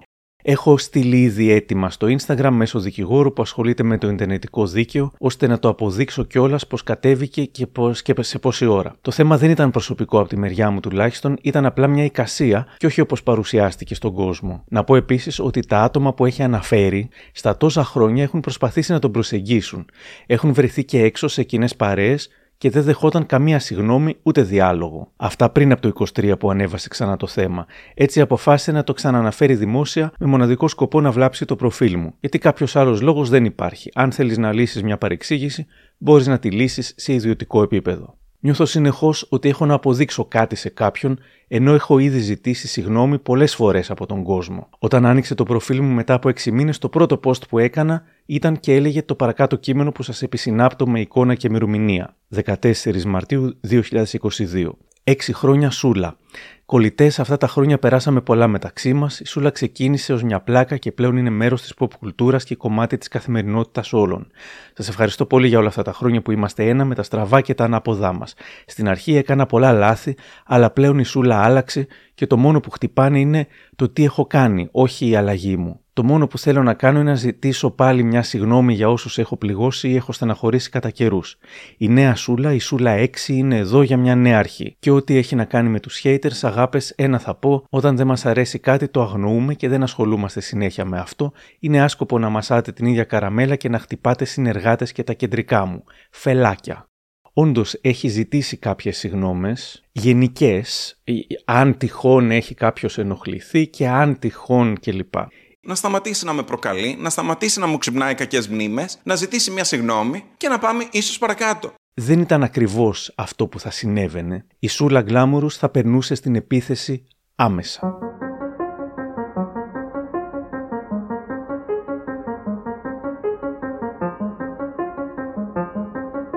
Εδώ και κάποιες μέρες η σελίδα δέχεται έναν ανελέητο πόλεμο για κάποια stories που έγιναν στο παρελθόν, θα έγραφε. Όλοι έχουν κάνει ατυχείς αναρτήσεις, η σελίδα απολογήθηκε, αλλά μάλλον αυτό δεν έφτασε στον άνθρωπο που το ξεκίνησε. Να δούμε λοιπόν και αναρτήσεις του συγκεκριμένου που έγιναν το παρελθόν και σύμφωνα με αυτόν είναι χιουμοριστικές και αστείες. Βάζει tweets από τις αρχές του 2017 είναι ρατσιστικό σχόλιο να πείσει σε Κινέζος θα θες να φας ρύζι; Ο Τσάνκ και τα κορίτσια είναι χτυπημένες, έγραφε. Δεν υπάρχει χειρότερο από τα νεύρα της Βαλαβάνη όταν έχει περίοδο. Για το Survivor αυτά. Ο Μπό αν μείνει για πολύ ακόμα θα αρχίσει την ανθρωποφαγία. Παλιότερα tweets από το 2016. Ο Βαλάντης γιατί κάνει συνέχεια κάτι γύφτους στο Your Face Sounds Familiar. Νιώθει οικείο περιβάλλον και άλλα. Για να μην παρεξηγηθώ, γράφει η Σούλα Γκλάμουρου, κάποια από αυτά ίσως να είναι αστεία, αλλά τα περισσότερα όχι. Ούτε για μένα που είμαι τρόλ σελίδα. Το ερώτημα είναι, ο συγκεκριμένος κύριος θύχτηκε από τη δική μου τρολοαπάντηση, ενώ όλα αυτά του φαίνονται OK και politically correct, τα συμπεράσματα δικά σας. Θα ζητήσω ακόμα μια φορά συγγνώμη, δεν ήξερα ότι θα δημιουργηθεί όλο αυτό από ένα αστείο το 2018. Ο λόγος που θόλωσα το όνομα είναι επειδή δεν θέλω να παρακινήσω κανένα να του κάνει επίθεση όπως έκανε αυτός, απλά αποζητώ το δίκιο μου. Τα έχω αφήσει όλα στο παρελθόν και καλό θα είναι να το κάνει και ο ίδιος. Καρδούλα. Τι ρωτάω. Απαντήσατε με screenshots που έδειχναν πως είχε κάνει διόλου αθώα σχόλια νεότερος. Αυτό σίγουρα δείχνει ότι κανείς δεν είναι τέλειος από την άλλη όμως δεν συμφωνείτε πως υπάρχει κάποια διαφορά στο να κάνεις κάφρικο ή προσβλητικό χιούμορ στους ελάχιστους φίλους που έχεις στα social και στο να το κάνεις σε μισό εκατομμύριο followers; Θέλω να πω δεν θα έδειχνε ανωτερότητα και ενσυναίσθηση μία συγνώμη αντί να του ξαναεπιτεθείτε και να τον ξεμπροστιάσετε. Εννοώντας μια συγνώμη συγκεκριμένη. Μου απαντάει, όταν έγινε το γεγονός το 2018 δεν είχα μισό εκατομμύριο followers, είχα το 1 τέταρτο περίπου. Έχει δίκιο σε αυτό. Ήταν όντως κάφρικο και το δικό μου προφίλ. Εγώ πρώτη λέω ότι δεν είμαι τέλεια και έχω πει χοντράδες. Ήταν από την αρχή το στυλ της σελίδας μου. Δεν είμαι παρουσιάστρια σε δελτίο ειδήσεων, είμαι τρολοπροφίλ. Ανέβασα συγγνώμη δύο φορές και ξαναλέω έχει επιχειρηθεί και face to face προσέγγιση την οποία δεν δέχτηκε ποτέ. Για όλα όσα λέω έχω μάρτυρες. Εγώ ανέβασα story και είπα κιόλας ότι θέματα που έχω τα λύνω προσωπικά και όχι δημόσια. Πράγμα που σε βίντεο του ο ίδιος το κορόιδεψε. Έπρεπε λοιπόν όχι να ξεμπροστιάσω ούτε να κάνω επίθεση, απλά να πω κι εγώ δημόσια, εφόσον επέλεξε κι αυτός να κατηγορεί κάτι που έγινε πριν από 5 χρόνια, ενώ κι αυτός την ίδια εποχή έγραφε παρόμοια και πιο χοντρά ακόμα σχόλια σε δημόσιο λογαριασμό στο Twitter. Μην το παίζουν όλοι οι Άγιοι. Ειδικά ο κόσμος στο παρελθόν έχει πει χοντράδες και χοντράδες, Επίσης, για να κλείσει αυτό το θέμα, γιατί από μένα έκλεισε, εάν είναι να ζητήσω μια συγνώμη, είναι στον κόσμο που άκουσε μια ιστορία από το παρελθόν και στεναχωρέθηκε από εμένα, αλλά και να πάρω πίσω αυτό που υπόθηκε τότε για να κλείσει αυτός ο κύκλος επιτέλους. Πάντως, μια δική μου σκέψη, αυτό που λέει η Σούλα Γκλάμουρους, ότι την ίδια εποχή με το λεγόμενο outing και αυτός έγραφε παρόμοια σχόλια στο Twitter, Καταρχάς ήταν ένα με δύο χρόνια παλιότερα τα σχόλιά του. Σκέφτομαι ότι ήταν η περίοδος που ήταν φαν της Σούλας και το ότι έγραφε στο στυλ της ας πούμε σχετίζεται με το τι την παρακολουθούσε. Αυτός ξεπέρασε αυτό το χιούμορ. Η πορεία του νομίζω δείχνει πως ε, ειλικρινά ε, ξεπέρασε εκείνα τα ε, κάφρικα αστεία που μπορεί να έκανε τότε που ήταν φαν της Σούλας και το ξεπέρασε αρκετά σύντομα. Καθώς το χιούμορ της Σούλας Γκλάμουρους είναι κάπως εφηβικό, αναρωτήθηκα αν σκίζει στο TikTok, δηλαδή στην νεολαία, στην Gen Z. Διαπίστωσα ότι ενώ συζητιέται πολύ στο TikTok, δεν μοιάζει να έχει μιλήσει ακόμα στην επόμενη γενιά και άργησε να μπει βέβαια, αλλά και από τον Αύγουστο του 23 που μπήκε βλέπω πως έχει 7.695 followers, αριθμός ικανοποιητικός για έναν μέσο άγνωστο χρήστη, αλλά όχι για ένα άτομο που το reach του κανονικά φτάνει τα εκατομμύρια. Πάντως το beef με τον επώνυμο απασχόλησε αρκετά τα πιτσιρίκια και ας μην την ακολούθησαν. Δεν ξέρω όλο το story. Κάποιος βγήκε και αποκάλυψε ποιοι κρύβονται πίσω από το προφίλ. Για γράψτε μου λίγο στα σχόλια, γνωρίζετε τι γίνεται. Είτε ανέβαζαν βιντεάκια του στυλ, δεν ξέρω τι έγινε, δεν καταλαβαίνω, είτε ρωτούσαν μέσα από βιντεάκια ποιοι είναι όλοι αυτοί, έφτιαχναν βιντεάκια με τραγούδια και την απορριμμένη φάτσα τους γράφοντας τι παίζει με σούλα και επώνυμο. Κάποιοι TikTokers έχουν μάλλον πραγματικά πολύ ελεύθερο χρόνο για να κάνουν απάνω τα βίντεο και ελάχιστο για να γκουγκλάρουν μόνοι τους να δουν τι έγινε. Δεν την στήριξαν πολύ. Ο κόσμος αγαπά να μισεί τους influencers και τρίβει τα χέρια του όταν αυτοί πέφτουν από το βάθρο που ο ίδιος τους είχε ανεβάσει. Πολλοί έφτιαξαν βίντεο που εξηγούσαν τι έγινε, άλλοι έκαναν βίντεο με την αντίδρασή τους. Όταν είχε φτιαχτεί το προφίλ ε, πριν χρόνια, εγώ προσωπικά νόμιζα ότι κρύβεται από πίσω κάποιος ανώμαλος που χαίρεται να κράζει τους πάντες, να βγάζει χολή. Μετά όμως βλέπαμε influencer, διάσημους, τραγουδιστές να σχολιάζουν, να, να δημοσιεύουν, να, να, να και τέλος πάντων πήρε μια παραπάνω αξία αυτό το προφίλ. Και συνειδητοποιώ ότι όλα αυτά τα χρόνια συντηρείται από εμά και καταλαβαίνεις σε τι κοινωνία ζούμε. Είναι τρομακτικό. Εμένα αυτό με σοκάρει πιο πολύ. Και τα δύο βίντεο που ακούσαμε ήταν της ίδιας TikToker, CJ Mand, η οποία πέρασε από όλα τα στάδια. Πρώτα, τι συμβαίνει, δεν έχω καταλάβει, γράψτε μου στα σχόλια. Μετά κατάλαβε και ήταν έξαλλη με τη Σούλα και όσους τη συντηρούσαν. Σε τι κοινωνία ζούμε είναι τρομακτικό. Και στο τρίτο, το character arc της ολοκληρώνεται, καταλήγει να επικρίνει ως υποκριτές όσους είναι έξαλλοι με τη Σούλα. Ξαφνικά όλοι κάνουμε ένα τεράστιο cancel σε αυτό το βίντεο ενώ όλοι ακολουθούσαμε και βλέπαμε συσσαγωγικά το όλοι που επίσης είναι υποκριτικό αυτό. Άλλοι έφτιαχναν σατυρικά κλιπ. Είδατε τι έπαθε η Σούλα την Γκλάμουρου. Μαύρη η ψυχή μου, δεν μπόρεσα να φάω το μεσημεριανό μου. Την έκανε, λέει ο άλλος, expose και τώρα την κάναν cancel και κάτι revoil, κάτι λέξη. Ξέρω, ξέρω το revoil το βυζινάδικο. Τώρα τι ακριβώς έγινε δεν κατάλαβα. Αλλά στεναχωρέθηκα πολύ, ρε παιδιά. Μια Κύπρια κοπέλα έλεγε να σταματήσουμε με τη Σούλα, ε, γιατί στην Κύπρο έχουν καλύτερη Σούλα. Ποιος είναι πιο πολύ είναι ενδιαφέρον; Είναι πιο γκλάμουρους, πιο στυλάτη. Ασχοληθείτε λίγο με την Κυπριακή Σουλάρα. Αφήστε την γκλάμουρου. Αφήστε την.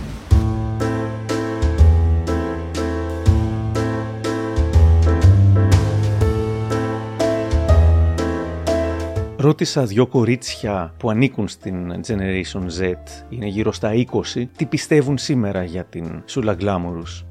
Η ευτυχία μου λέει: Για να γίνεται κάποιος τόσο κακός συμβαίνουν δύο πράγματα. Πρώτον, έχει άπειρα κόμπλεξ, εσωτερικευμένη ομοφοβία που κάνοντας κακό στους υπόλοιπους νιώθει δυνατότερη. Και δεύτερον, ήθελε τόσο συχνά να τρεντάρει και να είναι hot topic που επίτηδες έλεγε αμφιλεγόμενες και προκλητικές απόψεις. Και η Ανθή μου λέει: Εγώ προσωπικά την έκανα unfollow πριν κάτι χρόνια γιατί είχε αρχίσει να κουράζει όλο αυτό το επαναχρησιμοποιημένο χιούμορ της ή του. Από ό,τι ξέρω και άλλοι φίλοι μου την αφαίρεσαν, γιατί δεν πρόσφερε τίποτα πλέον και εκεί ήταν που νομίζω ξεκίνησε να βγάζει μίσος περισσότερο, προσπαθώντας να γίνει αστεία, γιατί σίγουρα έβλεπε πως δεν την παίρνει άλλο και ας πούμε είχε στερέψει από content. Και από το κείμενο της Γεωργίας Δρακάκη στο Όλα Fuck, η Σούλα Γκλάμουρου μυρίζει εδώ και καιρό να φθαλίνει και αυτός είναι ο κύριος λόγος για τον οποίο το account θα μπορούσε να κλείσει ένδοξα και όλο χάρη βάζοντας τελεία σε μια διακομόδηση που δεν έχει δυνατότητες διαχρονικότητας παρά ανήκει σε ένα βραχή pop παρελθόν. Αυτή η κουλτούρα της απολυτικ τρασαδούρας που δίθεν χλεβάζει αλλά κατ' ουσίαν διαφημίζει και προωθεί ασημαντότητες μας οδήγησε σε αρκετά δεινά. Και όχι, δεν φταίει καμία σούλα και κανένα άτομο πίσω από το account για τα συλλογικά χάλια μιας ολόκληρης χώρας και κοινωνίας.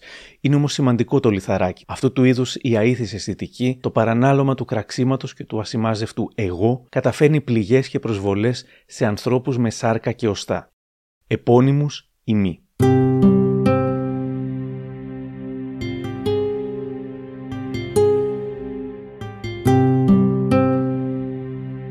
Μάθατε μέσα στα χρόνια, τι αλλάξατε και τι βελτιώσατε, της λέω. Έμαθα ότι το ίντερνετ είναι σαν να παίζεις στο The Sims, σαν να ζεις μια εικονική ζωή, που αυτό είναι η κισούλα, αλλά και όλοι. Τι άλλαξα; Χμ, πολλά. Μότο μου Όπως η viral ατάκα ότι δεν στο έδωσε ο Θεός, στο έδωσε ο πλαστικός και άλλα προσβλητικά για άλλους πράγματα που έχω πει στο παρελθόν. Θεωρώ βελτίωσα περισσότερο τον τρόπο εκφρασή μου, ορίμασα και βρήκα το στυλ μου, ειδικά μετά το 2020 που στην καραντίνα πήρα τόση αγάπη και έγινα πραγματικά κολλητή με τον κόσμο. Κατάλαβα ότι στο The Sims του ίντερνετ Έχω αληθινή παρέα και κολλητές που λέμε για καλλιντικά, για σαμπουάν, για αρώματα και γκόμενους και κουτσομπολιά. Όπως και να έχει, η σελίδα έχει οριμάσει, έχει εξελιχθεί και πλέον δεν κάνει καθόλου σε εισαγωγικά επιθέσεις. Ρώτησα τον δημοσιογράφο Κώστα Μπουρούση για το αν φαίνεται ότι η Σούλα Γκλάμουρους είναι πιο ώριμη και προσεκτική σήμερα. Σύμφωνα με αυτά που βλέπω, έχω και το feed της ανοιχτό τώρα μπροστά μου. Ε, δεν θα το έλεγα. Όχι ούτε έχει εξελιχθεί, ας πούμε, να κάνει διαφορετικά πράγματα. Εντάξει, πλέον έχει φύγει, ξέρεις, από το αμιγώς στιλιστικό σχολιάζω την εμφάνιση κάποιου, οκ. αλλά όχι, σαν φιλοσοφία νομίζω ότι είναι το ίδιο κακά αισθητικό πράγμα. Ναι, είναι πάντως, ε, έχει πάντως αυτή τη συνέπεια, δηλαδή παροχημένο ήταν, παροχημένο παραμένει. Πιστεύεις είναι αυτό που λέμε relevant ακόμα, δηλαδή οι celebrity νοιάζονται για την ε, γνώμη της και το κοινό ε, επηρεάζεται, δηλαδή συζητιέται τόσο όσο παλιότερα. Νομίζω πως όχι, γιατί ε, όταν ξεκίνησε ήταν ήτανε κάτι καινούριο, ήταν κάτι που όλοι με έναν τρόπο θέλανε να σχετιστούν μαζί του. Τώρα πια ανήκει και αυτή στην καθιστική ατάξη. Δηλαδή είναι ένα, ένα τηλεπαράθυρο του παρελθόντος που βγαίνει και χώνει και καταχαιριάζει και πετσοκόβει κτλ. κτλ. Ε, νομίζω ότι στο κοινό που την ακολουθεί παραμένει σε εισαγωγικά επιδραστική και ενδιαφέρουσα. Αλλά ναι, για τον υπόλοιπο κόσμο όχι. Νομίζω ότι είναι στο μικρό κόσμο αυτό των ε, 500.000 followers της. Αν μπορεί να είναι μικρό κόσμος αυτός. Τον μικρομεγαλό κόσμο τέλος πάντων, ναι. Με πιάσει σου λαγκλάμου στο στόμα της τώρα, κατάλαβα. Όχι, θα σε, θα, θα σε ευχαριστήσει για τα, για τα κακά μου λόγια. Ρωτώ και τον Ηλία Γκιόνι. Θεωρώ πως όχι. Έχουν συμβεί κάποια πράγματα που έχει αλλάξει αρκετά η Σούλα, αλλά όχι γιατί σου λέει είναι καλύτερος άνθρωπος. Το μόνο που έχει κάνει, που είναι, το, που είναι αρκετά έξυπνο θεωρώ, είναι όπως κάνουν και άλλα προφίλ που είναι έτσι, παράγουν λίγο κακοποιητικό περιεχόμενο.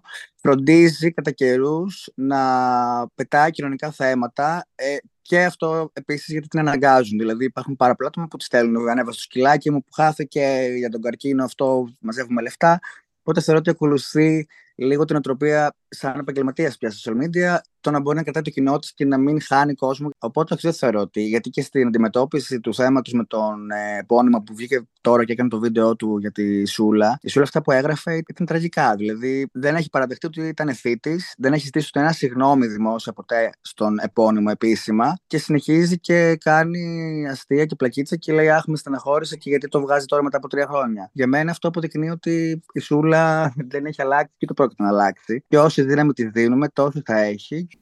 Η δύναμη που έχετε είναι τεράστια και της λέω, σας απασχολεί το πώς την χρησιμοποιείτε; Απαντάει. Νομίζω ότι ασχολούμαι αρκετά με θέματα ακτιβισμού χρόνια τώρα. Έχω βοηθήσει μανούλε χωρίς χρήματα, οικογένειες, σκυλάκια, γατάκια. Έχω δώσει προσωπικά χωρίς να το αναρτήσω δημόσια χρήματα. Παιδάκια για παιχνίδια που δεν είχαν οι γονείς να πάρουν χρήματα. Έχω κάνει έργο.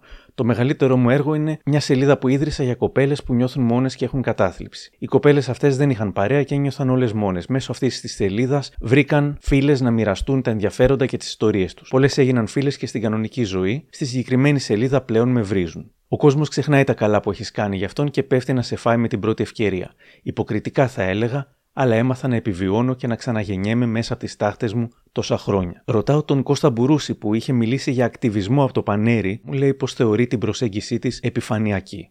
Εντελώς. Είναι, είναι το περίφημο αυτό attention χορηλίκι, δηλαδή που θέλω με κάποιο τρόπο να τραβάω την προσοχή. Θα τοποθετηθώ ελαφρά την καρδία και επιδερμικά επί παντός του επιστητού. Από το σκυλάκι που το παράτησε ο ιδιοκτήτης του στο βουνό, μέχρι τη γυναίκα που τη δολοφόνησε ο σύζυγός της. Θα έχω γνώμη για όλα. Συνήθως θα είμαι με αυτόν που φαίνεται αδικημένος, ώστε να έχω και την εύνοια του κοινού. Δηλαδή, πάντα θα χαϊδεύω αυτιά και πάντα θα βγαίνω μπροστά, ακόμη κι αν ε, δεν έχω την πληροφορία, ακόμη κι αν δεν έχω τη γνώση, την κατάρτιση, θα έχω γνώμη. Γιατί μπορώ να έχω γνώμη, γιατί έχω 435.000 followers. Η κοινωνική ευαισθησία ε, είναι ένα προσοδοφόρο επάγγελμα. Πια το να την πουλάς έτσι αφιδό και μέσα από τα κοινωνικά δίκτυα, ναι. Προς το τέλος της συνέντευξης που πήρα από τη Σούλα Γκλάμουρους, τη ρωτάω: Έχετε κάνει ποτέ ψυχοθεραπεία; Ναι, τα τελευταία δύο χρόνια. Έχω μιλήσει και δημόσια γι' αυτό. Με βοήθησε να πάω ένα βήμα παρακάτω στη ζωή μου.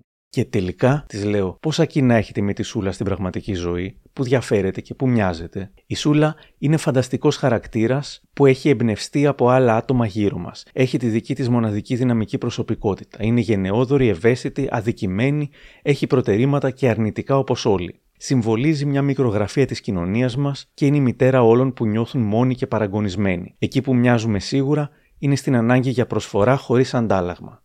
Προσπαθεί να αυτό παρουσιαστεί σαν μια μητέρα Τερέζα; Και νομίζω ότι μια χαρά το πάει. Είναι ένα από τα πρότυπα της Ελλάδας και της νέας γενιάς που θα συνεχίσει να παράγει κακοποιητικό περιεχόμενο και να βγάζει λεφτά.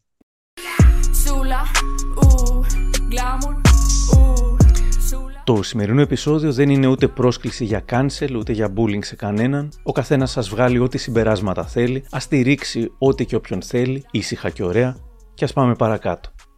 Είναι μεγάλη η ατομική μας ευθύνη σε θέματα ιντερνετικού bullying.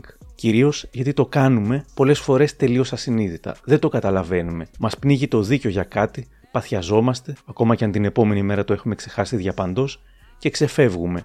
Όσο περισσότερο το ίντερνετ γίνεται αναπόσπαστο κομμάτι της ζωής μας, κάποιος θα έλεγε πως γίνεται η ζωή μας, τόσο σημαντικότερο είναι να παλεύουμε για την online ευγένεια, την online καλοσύνη αγνοώντας τους προβοκάτορες και τα τρόλ που ποντάρουν στο να μας βγάλουν τον χειρότερο, τον πιο αγενή εαυτό μας. Η πλήρης επικράτηση της online καλοσύνης είναι μάλλον κάτι το ουτοπικό, αλλά ας προσπαθήσουμε να ξεκινήσουμε δίνοντας εμείς, όσο γίνεται, το παράδειγμα.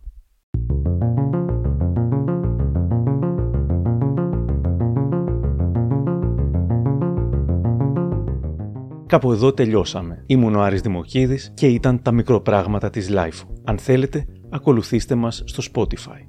Για χαρά!